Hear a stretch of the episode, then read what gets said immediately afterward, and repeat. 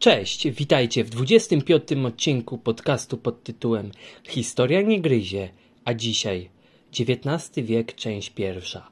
Kolonializm, wiosna ludów i odwilż po Sewastopolska.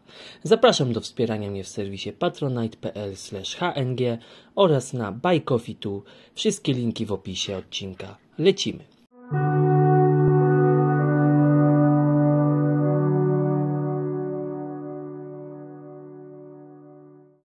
Jak wiecie, imperium kolonialne w Nowym Świecie ulegało dużej ilości przemianom. Budowane przez Hiszpanów imperium od czasów Krzysztofa Kolumba w Ameryce Południowej już w XIX wieku było podzielone na cztery wicekrólestwa: La Platy, Peru, Nowej Grenady oraz Nowej Hiszpanii. Oraz wydzielono z nich cztery y, kapitanie generalne, czyli Chile, Gwatemala, Kuba oraz Wenezuela. To tak pokrótce. Zarządzanie tymi jednostkami powierzane było hiszpańskim urzędnikom mianowanych przez króla w Europie. Wraz z piastowanymi funkcjami obejmowali oni posiadłości ziemskie, tworzyli oni w ten sposób elitę społeczną, jednakże byli oni z zewnątrz, nie byli oni tubylcami tak jak kreole. Kreole, czyli urodzeni już w Nowym Świecie, biali potomkowie hiszpańskich osadników. E, dopuszczani oni byli tylko do niższych urzędów państwowych i kościelnych, natomiast e, ci z zewnątrz, e, jak byli od razu przeznaczeni do wysokich urzędów, to właśnie tacy byli, a ludność tubylcza nie była do tego dopuszczona. Większość mieszkańców hiszpańskich posiadłości w Ameryce stanowili Indianie oraz Metysi, czyli potomkowie Indian i białych. To tutaj definicja metysów. Najmniej praw przysługiwano oczywiście niewolnikom pochodzenia afrykańskiego. Byli oni wtedy bardzo zniewoleni. Podobnie zresztą było w Brazylii. Kreole stanowili również trzeci stan warstwy społecznej, o czym jeszcze nie wspomniałem wcześniej, dlatego o tym mówię. Dlatego dochodziło właśnie do buntów, e, zresztą spowodowanych inspiracją Ameryką Północną oraz e, jej wyzwoleniem spod jarzma angielskiej hegemonii. Tutaj opowiem o wyspie Haiti, nazywanej przez e, konkwistadorów San Domingo. W XVIII wieku była podzielona między Francję oraz Hiszpanię. Uprawiono tam trzcinę cukrową, wykorzystując pracę właśnie czarnoskórych niewolników. Nie godzili się oni ze swoim losem i wzniecili powstanie. Tutaj jako ciekawostka powiem, że wielu y, polskich Polaków, żołnierzy walczących w legionach właśnie zesłanych było na misję do Haiti, stąd też na Haiti jest legenda o niebieskookich, czarnoskórych tubylcach. E, właśnie e, teraz wracając do tematu, ludność Haiti nie godziła się ze swoim losem, wzniecili oni powstanie. E, było ich kilka, w, 90, w 1791 roku właśnie wybuchł ten któryś z kolei bunt, takich było dużo i we francuskiej części wyspy na czele powstania stanął François Dominique Toussaint Lavouretin. Dążył on do uznania pełnej niezależności, a bunt okazał się sukcesem. W 1801 roku ogłosił on, e, ogłosił on konstytucję niezawisłego, ale sprzymierzonego de facto z Francją państwa. Napoleon Zdecydował się wówczas o przywróceniu na wyspie swoich rządów, gdy Toussaint ogłosił niezależność. Napoleon wysłał 30-tysięczną armię na Haiti, właśnie w tym wielu Polaków. Ekspedycja zakończyła się porażką. 1 stycznia 1804 roku proklamowano niepodległość państwa, a cesarzem został Jean-Jacques Dessalines. Pierwszym człowiekiem, który otwarcie głosił hasła niepodległościowe ogólnie w Ameryce Południowej, był kreol z Wenezueli, Francisco de Miranda. Nie zdołał wzniecić on powstania w Wenezueli. Dyskusje niepodległościowe wznieciły się ponownie, gdy do Hiszpanii wkroczył Napoleon i na tron usadowił on swojego brata Józefa Bonaparte. Koloniści amerykańscy zdecydowali się zbuntować z tego y, powodu powstanie, zbuntować powstanie, tak powiedziałem, przepraszam. Władze w koloniach y, przejmowały rady zwane juntami, które przekształcały się w kongresy narodowe dążące do niepodległości i do ujarzmienia tak jakby tej właśnie zamorskiej, zamorskiej administracji. I te kongresy narodowe y, kolejno ogłaszały powstanie suwerennych państw. One nie były trwałe, tak jakby. Nie wszyscy również popierali te działania niepodległościowe de facto. Y, sprzeciwiała się im część Kreoli oraz większość Hiszpanów, tych y, z Zamorza. W 1810 jako pierwsza niepodległość proklamowała Nowa Grenada, Nowa Grenada, czyli dzisiejsza Kuba. W 1811 Wenezuela, gdzie krótko powstaniu przewodził wcześniej wspomniany Francisco de Miranda, natomiast jego miejsce zajął zdolny oficer Simon Bolivar. W 1811 zdobył on Caracas i wszystkie te bunty jednakże zostały pokonane do 1816 roku. Jednakże wcześniej, w 1814, kiedy po pokonaniu e, Francuzów do władzy w Hiszpanii powrócił e, Ferdynand VII, skutecznie wywalając e, Józefa Bonaparte z władzy. Natomiast Ferdynand VII od razu upominał się o utracone kolonie i przy wsparciu właśnie państw Świętego Przymierza, o którym wspomniałem, czyli Anglia, Francja, Rosja, jednakże no, be, już bez Rosji skierował on e, do Kolumbii i Wenezueli e, wszelkie wojska. Nikt nie był w stanie jednak całkowicie rozbić te powstania. Tych powstań było na tyle, że jak się ujarzmiło jedno, to powstawało drugie. Na północy kontynentu Ameryki Południowej stał Simon Bolivar, on przewodził właśnie powstaniom na północy kontynentu Ameryki Południowej, a na południu y, przewodził José de San Martin. Obaj później byli właśnie nazywani libertatorami, czyli w wolnym tłumaczeniu wyzwolicielami. Wsparcia finansowego, bo nie ma przecież buntu i powstania bez odpowiednich środków, dał im Legion Brytyjskich, czyli właśnie ci ze Świętego Przymierza. Oddział najemników powstał w 1817 roku, a rząd londyński liczył na zyski płynące z uzyskania właśnie dostępu do handlu z koloniami, czemu wcześniej e, Hiszpania zabraniała. Następowały bitwy. Jedna była pod Bojaką w 1819 roku, nie wiem czy to dobrze wymawiam, jeżeli tak to przepraszam, e, która doprowadziła do powstania Wielkiej Kolumbii, państwo, do którego 1821 roku dołączyła Panama, a rok później Ekwador, czyli to było takie zespolenie trzech różnych autonomii. Jeśli chodzi o przywódców powstań w Ameryce Południowej, to Bolivar pochodził z rodu arystokratycznego, osiadłego w Wenezueli, dzięki czemu uzyskał wykształcenie. W 1805 roku w Rzymie oficjalnie oświadczył, że będzie walczył o wolność Wenezueli i w tym samym czasie, dziwnym zbiegiem okoliczności, Wenezu- y, w Rzymie przebywał właśnie sam ten San Martin. On natomiast właśnie był bardziej skierowany militarnie i ukierunkowany w swoim wykształceniu. Walczył w Afryce z wojskami Napoleona i na Półwyspie Iberyjskim z wojskami portugalskimi. Oboje spotkali się, czyli Bolivar i San Martin spotkali się 22 lipca w 1822 roku. Po tym wydarzeniu San Martin przekazał dowództwo Bolivarowi i wycofał się z życia publicznego. W 24 roku Bolivar sam powrócił do Francji, gdzie przebywał aż do swojej śmierci w 1850 roku. A wojny w tym samym czasie na południu kontynentu toczyły się tak. Pierwsza niepodległość ogłosił Paragwaj, który walczył aż do 23 roku. E, w lipcu 1816 roku niepodległość ogłosiła Argentyna, której wojskami dowodził właśnie San Martin. Jego wojska przekroczyły Andy i opanowały Chile, potem wkroczyły do Peru, gdzie zajęto Limę. W, 20, w 1824 roku miała miejsce e, wielkopomna bitwa pod Ayacucho. Zakończyła ona panowanie Hiszpanii w Ameryce Południowej. Zwycięstwo sił dowodzone przez generała Antonio Josa de Sucre zmusiło do wycofania się wojsk hiszpańskich z kolonii. Jeszcze dodatkowo dopowiem, że w 1825 roku od Peru odłączyła się wschodnia część, y, tworząc państewko o nazwie El Libertador, a potem zmieniło swoją nazwę na Boliwię od nazwiska Bolivara. Zwycięstwa militarne faktycznie skutkowały niepodległością byłych kolonii hiszpańskich, nowo powstałe państwa tworzyły wspólnotę językową i kulturową. Posiadali oni dodatkowo coś, co idealnie by ich połączyło w federację. Wspólną doktrynę religi religijną, coś czego USA nie miało, czyli była tam de facto różnorodność wyznaniowa, katolicy, protestanci, Jednakże pomimo tych właśnie warunków do federacji, ostatecznie nowo powstałe państwa nie stworzyły wspólnego organizmu politycznego.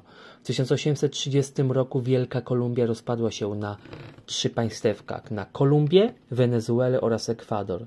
Jeżeli chodzi o Amerykę Środkową, na terytorium Meksyku również okazał się sprzeciw wobec porządku społecznego.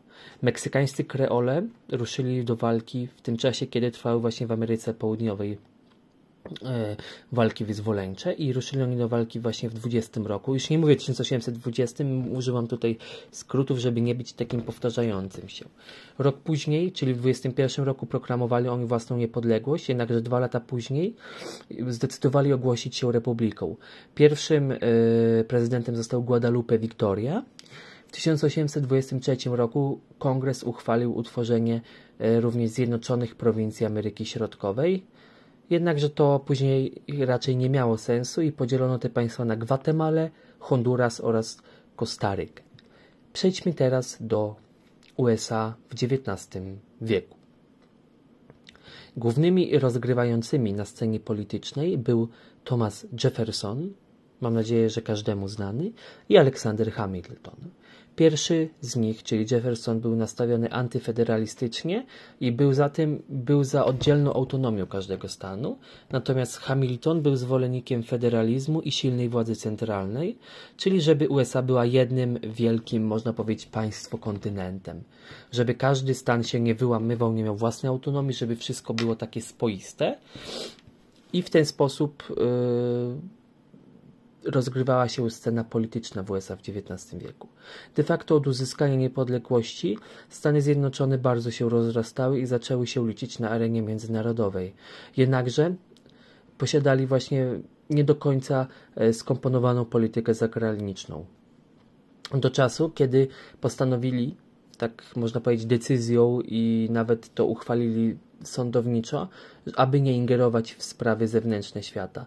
Tak na przykład pomimo wielu próśb nie uczestniczyli oni w wojnach europejskich podczas rewolucji francuskiej. Kiedy Hiszpania próbowała przywrócić swoje panowanie w XIX wieku, w Ameryce Południowej i Środkowej Stany Zjednoczone się temu sprzeciwiały.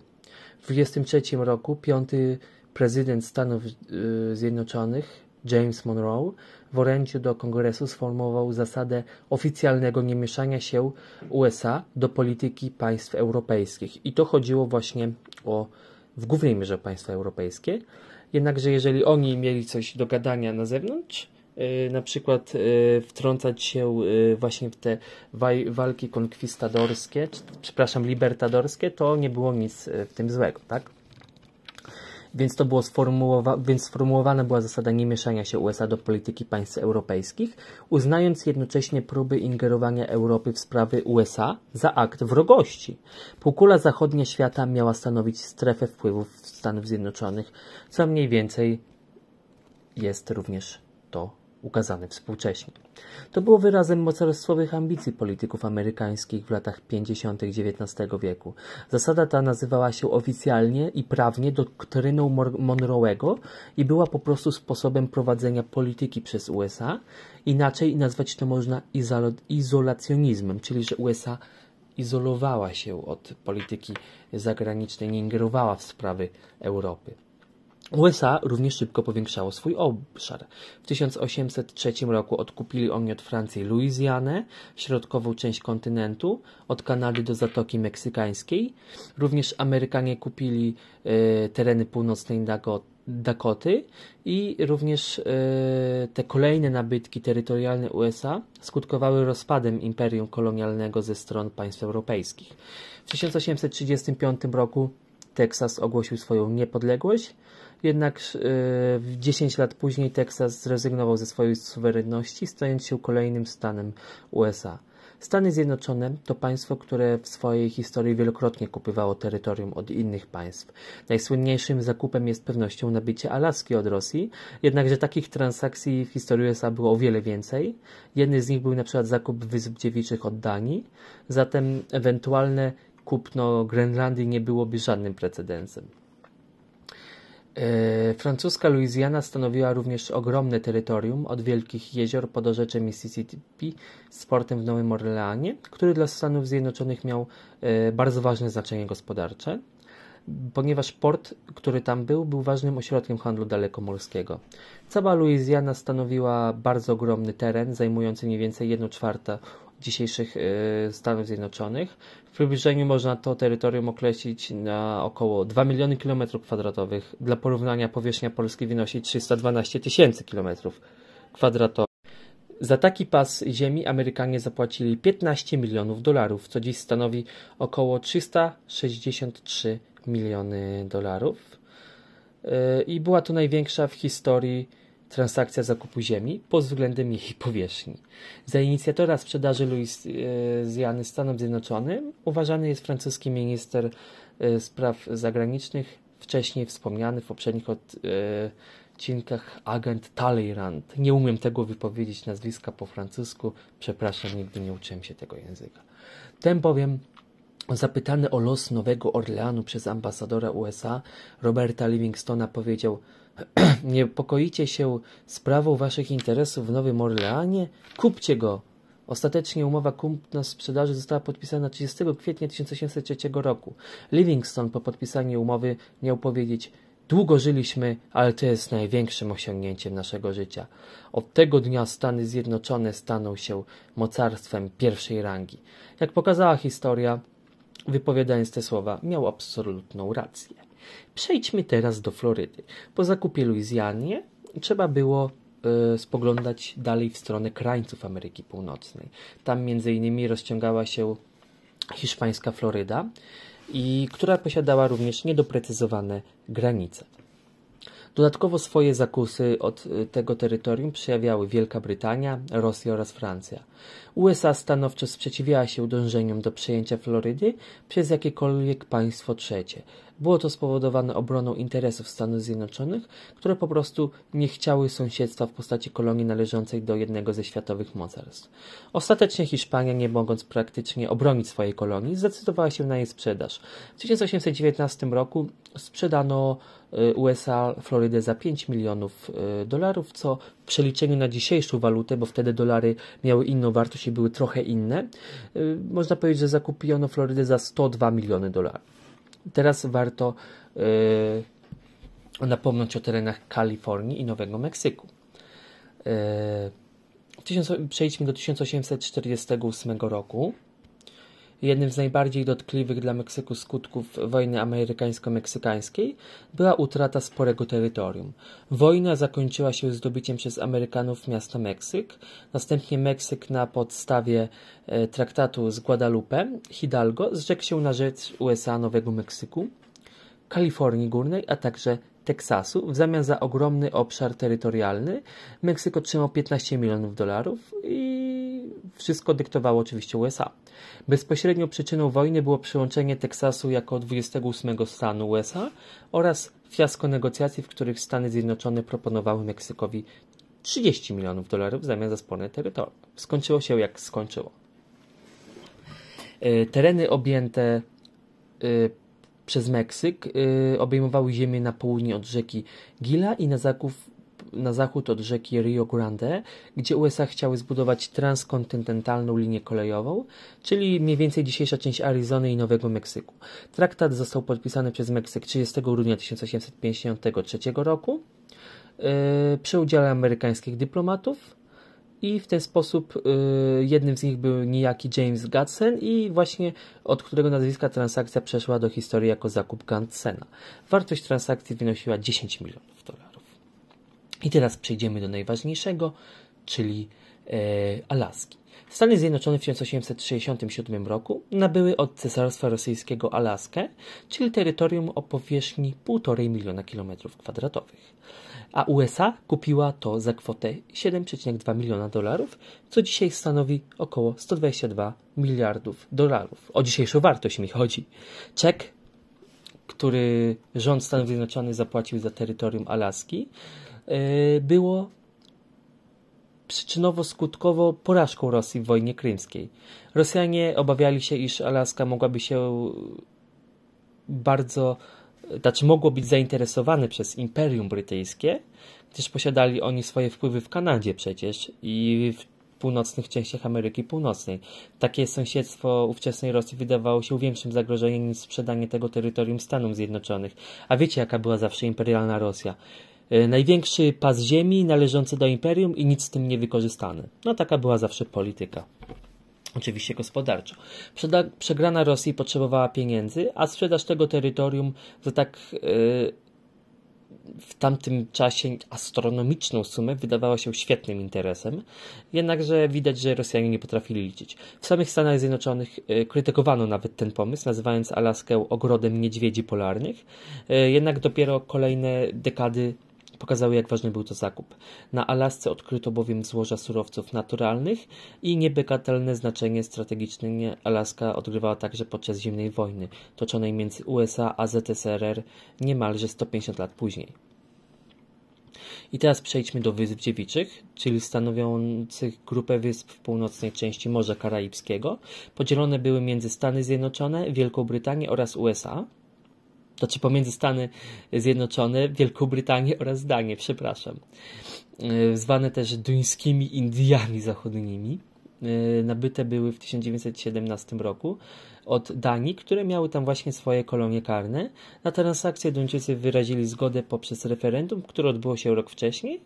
Za głosowało 64% Duńczyków i cena e, za kilka wysp o powierzchni około 350 km2 wynosiła około 25 milionów dolarów. Jednym z powodów tej transakcji była ubawa, iż Niemcy zajmą Danię i tym samym włączą Wyspy Dziewicze do swoich militarnych planów. Ponadto mieszkańcy wysp liczyli na dostęp do amerykańskiego obszaru celnego. Duńczykom udało się nie tylko uzyskać pieniądze, ale także wynegocjować istotny zapis w umowie. Stany Zjednoczone przyjęły deklarację stwierdzającą, iż USA nie sprzeciwi się rozszerzaniu przez duński rząd swoich interesów politycznych i gospodarczych na terytorium Grenlandii. Yy, ponadto w USA przebywało mnóstwo Europejczyków, w tym Polaków po okresie wiosny ludów. W latach 1840-1855 do Ameryki przybyło ponad 3,5 miliona osadników, którzy poszukiwali niezasiedlonych terenów. I przejdźmy teraz do wiosny ludów w Europie. Fala rewolucji zamieszek, która ogarnęła e, Europę w latach 1848-49 E, nazywana jest dzisiaj przez historyków wiosną ludów. No nie tylko dzisiaj, przecież no 100 lat temu pewnie też była tak nazywana. Lud określano jako społeczność walczącą o swoje prawa, a także warstwy społeczne. Tutaj mówię Wam definicję ludu, e, który dążył do polepszania warunków życia. A nawet określano tak narodowości pragnące uzyskać autonomię. XIX wiek to jest właśnie ten wiek e, autonomii, odrębności, E, w XIX wieku upowszechniło się również pojęcie narodu, które było bardzo skonkretyzowane. Jak wiecie, porządek pokongresowy był nietrwały, silniej odzywały się tendencje separatystyczne i niepodległościowe. Sukcesy Francuzów, Włochów i Niemców oraz Grechów, Greków oraz zwycięstwo Belgów, o którym wszystko odpowiem po kolei, stanowiło motywację dla wyzwolenia się spod obcego panowania. Między innymi motywowało to Polaków, i też zjednoczenia się dla podzielonych Niemców. W wielu regionach poczucie odrębności narodowej budziło się lub odradzało. U Ukraińców i Bułgarów budziło dopiero, a u Czechów na przykład odradzało. Ale ciekawe jest to, że w jednym roku, to jest 1848 roku, ogólny klimat polityczny Europy sprzyjał jednoczystemu wybuchowi wystąpień w kilkudziesięciu krajach. Niemalże wszędzie głoszono separystyczno-buntownicze postulaty. Państwa takie jak Rosja i Wielka Brytania de facto ominęła wiosna ludów. Ale to wiecie, Wielka Brytania to jest kraj wyspowy, imperialny, a w Rosji jednakże jednostki, czyli lud, e, nie miał nic do gadania. We Francji też nastąpiła w latach 40. XIX wieku kolejna rewolucja.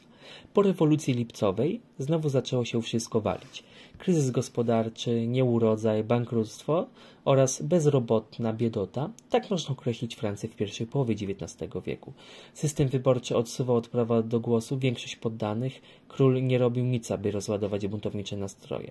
W lutym 1948 opozycja urządzała bankiety w wielu miastach, czyli przyjęcia będące wtedy legalną formą gromadzenia się osób niezadowolonych z sytuacji w kraju. Wszędzie podobno miały miejsce e, takie spotkania, tylko nie w Paryżu, bo rząd oczywiście się na to nie zgadzał, żeby w stolicy e, były takie bankiety urządzane. Wywołało to 22 lutego demonstrację rozpędzoną siłą. Wobec nieudolności akcji porządkowej wkroczyło wojsko, padły strzały, a życie straciło ponad 50 osób. Zniesiono barykady, a rozruchy przeobraziły się w rewolucję, dziś znane jako rewolucję lutową. Król w panice abdykował oraz zbiegł do Paryża. Zbiegł z Paryża. Powołano tymczasowy rząd. Yy, zniesiono niewolnictwo w koloniach i karę śmierci. Wprowadzono wolność prasy i zgromadzeń oraz uwaga, prawo wyborcze dla wszystkich dorosłych mężczyzn. Powołano do życia specjalną komisję nazywaną Komisją Luksemburską i wprowadzono 10-godzinny dzień pracy i warsztaty narodowe. W warsztatach narodowych zatrudniano wielotysięczną rzeszę pozbawionych utrzymania e, bied, biedotę francuską, opłacaną z podatków obywateli, którzy nie spełniali jednakże niczyich oczekiwań. Całe przedsięwzięcie uznano za jawne marnotrawstwo pieniędzy publicznych. W tej atmosferze odbyły się wybory do zgromadzenia, gdzie zwyciężyli republikanie. Nowy rząd rozwiązał Komisję Luksemburską i zlikwidował warsztaty narodowe. 23 czerwca 1948 roku wybuchła we Francji kolejna, można powiedzieć, rewolucja, ale zwana powstaniem czerwcowym. Robotnicy chwycili za broń, bo zlikwidowano im właśnie owe warsztaty.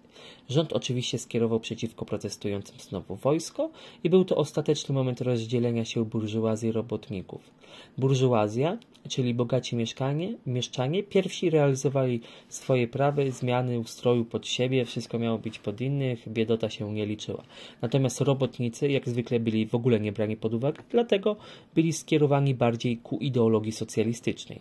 W listopadzie 1848 roku uchwalono nową konstytucję, utrzymano powszechne prawo wyborcze dla mężczyzn i zapowiedziano wprowadzenie ochrony pracy i tym podobne. Władzę sprawował wtedy jednoizbowy parlament, do którego wybory miały się odbywać raz na trzy lata. Rolę państwa powierzono e, obdarzonemu szerokimi uprawnieniami prezydentowi co cztery lata. W krajach niemieckich natomiast w 1848 roku miały, wystąpienia, miały miejsce wystąpienia rewolucyjne w celu stworzenia właśnie wspólnej państwowości niemieckiej. Rewolucja tam rozpoczęła się w Heidelbergu, gdzie odbył się zjazd liberałów z pomniejszych księstw Rzeszy. Rewolucyjne nastroje ogarnęły w marcu Berlin. Fryderyk Wilhelm IV zdecydował się na stłumienie zamieszek siłą. Ogłosił on manifest narodu niemieckiego, w którym złożył on ogólnikową obietnicę uchwalenia jakiejś tam konstytucji. W 1949 roku padła twierdza w Badeni, e, czyli ostatnia placówka rewolucjonistów i jakoś to się rozeszło po kościach. W Wiedniu, czyli stolicy Cesarstwa Austriackiego, Wystąpienia miały dwojaki charakter. Problemem właśnie było usunięcie poddaństwa i pańszczyzny, a z drugiej strony e, prowadzenie odpowiedniej polityki wobec e, mieszczaństwa, które nie miało nic do gadania w rządzie. Narody, również zamieszkujące Cesarstwo Austriackie, były można podzielić na te, które w przeszłości miały e, własne państwa, czyli Polacy, Węgrzy i Czesi, oraz ci, którzy tworzyli dopiero podwaliny swojej odrębności narodowej, czyli Słowacy, Ukraińcy oraz Rumuni. Wydarzenia w Paryżu te z 1948 roku wywołały wydźwięk na cały kontynencie. Clemens Metternich powiedział, kiedy Francja kichnie, cała Europa jest zaziębiona. I to właśnie nadawało klimat wiosny ludów. Wystąpienia odbywały się od początku w Czechach i na Węgrzech. Domagano się tam przede wszystkim y, zniesienia pańszczyzny. Ferdynand I w celu uśmierzenia tam rewolucji usunął z urzędu Meternisia, czyli symbol stałego y, porządku. Cesarz, cesarz wprowadził tam e, pewnego rodzaju konstytucję, a również cesarz opuścić musiał stolicę, a, władzę w Wiedniu objął Komitet Bezpieczeństwa. Trwały obrady w Reichstagu, w którym debatowano na temat ustawy zniesienia pańszczyzny i wypłacenia odszkodowania dla szlachty. W grudniu 1948 roku cesarz Ferdynand ustąpił z tronu, przekazując koronę swojemu 18-letniemu bratankowi Franciszkowi Józefowi. Przystąpił on do rozprawy z rewolucjonistami i wszystko wróciło do starego porządku.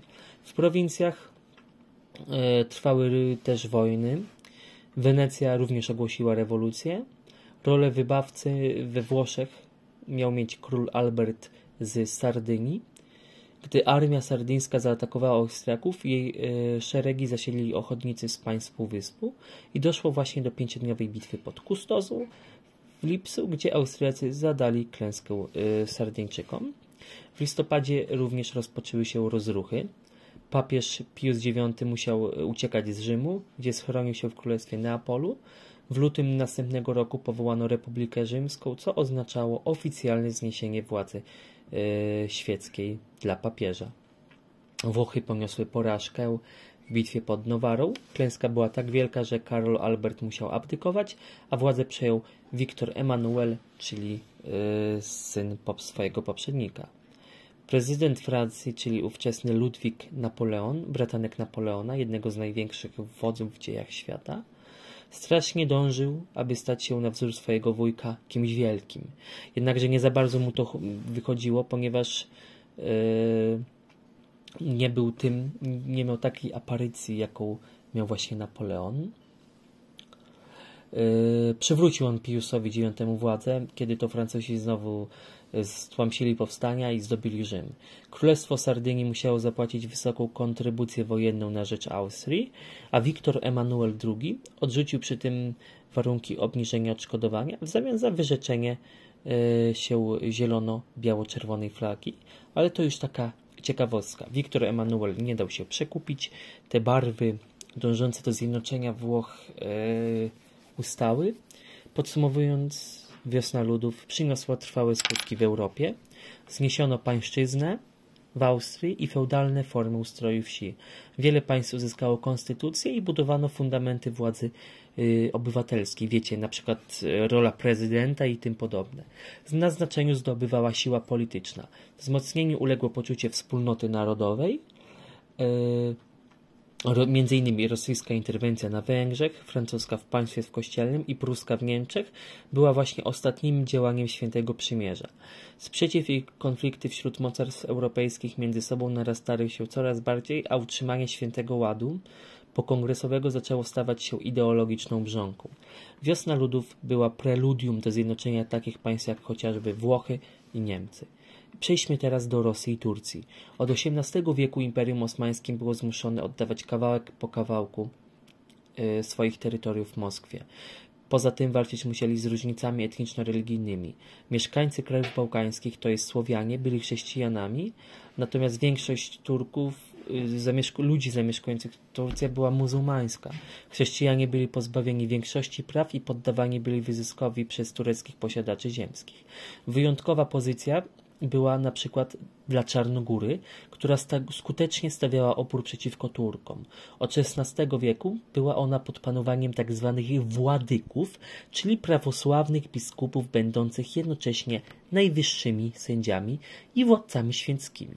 Oni pochodzili z dynastii Petrowiciów. E, autonomię Czarnogóry gwarantowała właśnie Rosja, której to konsulowie byli głównymi radcami właśnie owych władyków. Przykładem Czarnogóry chcieli podążać Serbowie, aby się wyzwolić spod jarzma tureckiego. Od początku XIX wieku wszczynali oni bunty przeciwko Turcji. Walki przerodziły się w charakter powstańczy, zostały one zdławione przez Turków. E, było mnóstwo powstań. W 1815 roku przywódcą powstania został Miłosz Obrenowicz, który był serbskim kneziem, czyli można to mówić kniaziem, Dzięki wsparciu dyplomatycznym Rosji uzyskał on niesformalizowaną autonomię dla Serbii, gdzie oni mogli mieć na przykład własne podatki i sądy. Serbowie zmotywowali swoim działaniem Mołdawian, którzy w 1821 roku zbrojnie usiłowali obalić władzę turecką. W 26 roku dyplomacja rosyjska zmusiła Turcję do podpisania konwencji akermańskiej, zapewniając formalnie autonomię Serbii, Wołoszczyźnie oraz Mołdawii. Wszystko zmierzało ku niepodległości tych państw. Warto teraz przejść do Grecji. Grecja, podobnie jak większość państw bałkańskich, dostała się pod panowanie tureckie jeszcze u schyłku średniowiecza. Panowanie tureckie traktowano w Grecji z niechęcią. Kraj ten zawsze zachowywał swoją właśnie tą antyczną i bizantyjską przeszłość. Bunty wszelkie w Grecji kończyły się klęskami, jednakże Grecja się nie poddawała. Powstawały tajne organizacje przygotowujące do walki wyzwoleńczej. Rosja również chciała wspomagać Grekom z racji bratniego narodu prawosławnego, jaką jakiego uważali Grecję. W roku 1820 do Mołdawii w 1821 na czele oddziałów greckich wkroczył generał armii rosyjskiej Aleksander Ypsilantis. Pomocy generałowi jednak nie udzieliła sama Rosja w obawie przed załamaniem się Świętego Przymierza. Wtedy były właśnie czasy, jak Święte Przymierze chciano utrzymać. Jeszcze to był świeży koncept. Impsilantis, czyli generał rosyjski, przegrał z Turkami, lecz jego działania zmotywowały buntownicze nastroje Greków. Na Peloponezie doszło do walk przeciwko Turkom. W 22 roku już Grecy mogli proklamować niepodległość, gdzie przyjęto konstytucję wzorowaną właśnie na amerykańskiej. W odpowiedzi Turcy przeprowadzili ogromny pogrom ludności cywilnej, gdzie zginęło kilkadziesiąt tysięcy Greków. Było to, można powiedzieć, ludobójstwo. Turkowie wysłali y, do Grecji również y, gen, Ibrahima Pasze, y, znanego, jako, znanego z okrutnego traktowania ludności w prowincjach. Y, prowadzą, prowadził on z wielką bezwzględnością walki, które przynosiły sukcesy armii tureckiej, które można powiedzieć się odbiła. To trudno jednak było Imperium Osmańskiego zachować swoje dawniejsze szlachty. Szlachty, co ja mówię, swoje tamtej, swoją poprzednią hegemonię. Walka Greków z Turkami wywołała w Europie ruch mający pomóc Helladzie. Na dworach okazywano sympatię powstańców, wspierano składki, organizowano manifestacje. Właśnie w Europie, głównie w Europie Zachodniej. Greków wspierali y, ochotniczo Europejczycy zwani Filhellenami, czyli miłośnikami Grecji. Grecy w ten sposób doczekali się interwencji państw europejskich. W 27 roku na wybrzeża przybyły okręty Francji, Wielkiej Brytanii i Rosji, które w bitwie pod Navarino zniszczyli flotę turecko-egipską. Rok później wojska rosyjskie zaatakowały Turcję, wkraczając na Bałkany i do Armenii. Zdobyto też Adrianopol na przedpolach Stambułów. Dwa lata później zawarto pokój w Adrianopolu, na jego mocy zapewniono Grecji niepodległość i potwierdzono autonomię Serbii, Mołdawii i Wołoszczyzny, czyli można powiedzieć Mołdawia, Wołoszczyzna, dzisiejsza Rumunia, tak? Rosja zdobyła część Armenii i wybrzeży Kaukazu dla siebie. Od 1832 roku królem Grecji y, obwołano Tona Wittelsbacha, czyli syna Ludwika I, króla Bawarii. Rosja od tego momentu nazywała siebie żandarmem Europy, bo wkroczyła do Grecji, y, również interweniowała w krajach bałkańskich, więc y, ich, można powiedzieć, idea trzeciego Rzymu się rozrastała.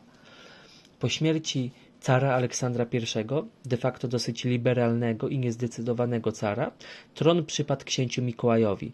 Wtedy wybuchło powstanie dekaberystów, zostali oni właśnie drastycznie ujarzmieni, a nowym carem został Mikołaj I. Był bardzo konkretny, tworzył żandarmerię i unowocześniał tajną policję. Y, działała również rosyjska agentura, która właśnie stamtąd ma swoje korzenie, jeśli nawet nie wcześniej mówię teraz o czasach dzisiejszych. Dzisiaj też jest bardzo rozwinięta ta rosyjska agentura. Ścisłej kontroli i cenzurze ulegały uniwersytety i wszystkie drukowane publikacje e, musiały być gruntownie sprawdzane.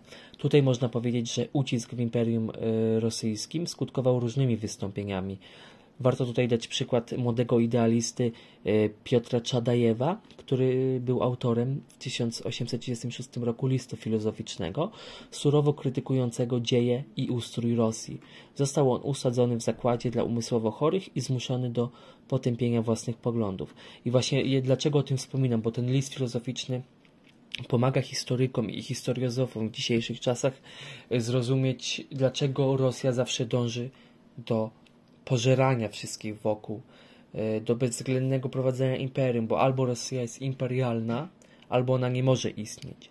Niestety taka jest prawda i z Rosją my, Polacy przede wszystkim, nie możemy się bratać. Musimy z nimi walczyć i musimy w dzisiejszych czasach bardzo wspomagać Ukrainę.